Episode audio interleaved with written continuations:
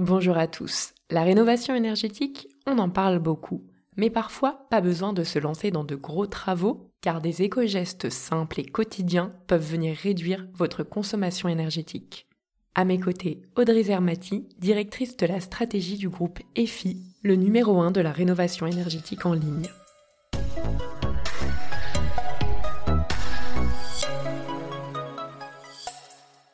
Audrey, ma première question, est-ce que vous pouvez présenter EFI en quelques mots? Donc EFI est une entreprise qui existe depuis un peu plus de 13 ans, qui est spécialisée dans l'accompagnement des ménages pour la réalisation des travaux de rénovation énergétique. On accompagne à peu près 100 euh, 000 ménages par an et on est accompagné de partenaires artisans pour la réalisation des travaux, à peu près 3600 partenaires. Très clair, et est-ce que vous pouvez donner un ensemble de petites actions à faire chez soi pour réduire sa consommation énergétique? Alors, il y a plein de petits gestes qui peuvent être faits euh, chez soi de manière assez simple pour euh, réduire sa consommation. Par exemple, évidemment, c'est euh, d'éteindre ses appareils en veille, mais même de débrancher tous ces appareils. Quand vous laissez ne serait-ce qu'un chargeur de téléphone portable branché, ça consomme de l'énergie. Donc ça, ça peut être euh, euh, un geste. Vous pouvez aussi avoir euh, une réflexion sur l'optimisation de votre chauffage. Le chauffage, c'est deux tiers de la consommation des ménages. Et donc, si vous avez du pilotage de votre chauffage à distance, donc quand vous n'êtes pas dans votre maison, vous pouvez éteindre vos radiateurs et les rallumer juste avant de rentrer chez vous. ça fait partie des gestes qui peuvent permettre aussi de gagner en performance et en, et en énergie. Parfait, et ces gestes permettent-ils réellement de réaliser des économies d'énergie? Est-ce que vous avez peut-être un chiffre à donner? Alors, ces petits gestes, on estime que de manière cumulée, ils peuvent euh, permettre de euh, à peu près 10% de sa consommation, ce qui est déjà euh, pas si mal si on cumule l'ensemble l'ensemble des gestes.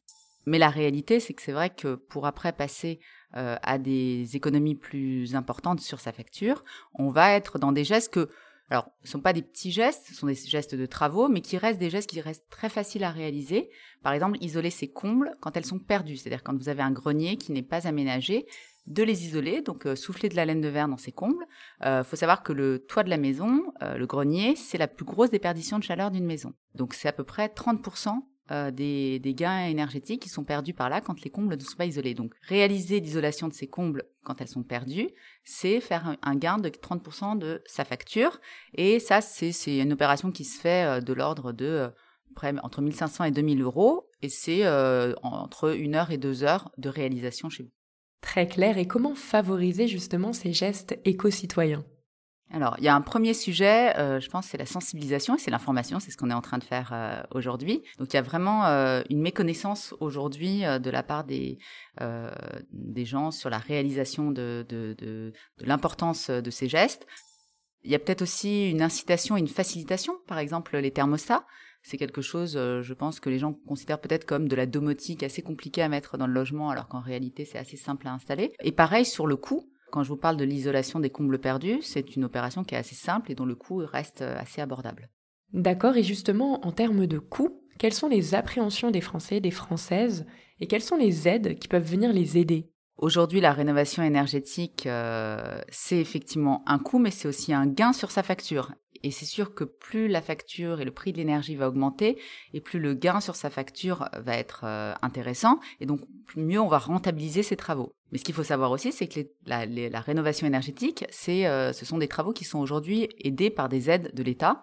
Donc il y a des aides qui peuvent aller pour les ménages les plus modestes jusqu'à 90% du coût du devis de travaux. Euh, et donc en fait, il y a une opportunité aujourd'hui à réaliser ces travaux parce qu'ils sont particulièrement incités par euh, par des aides du gouvernement. Il y a des, des restes à payer et des qui, qui, sont qui sont de plus en plus bas et donc des travaux qui sont de plus en plus accessibles.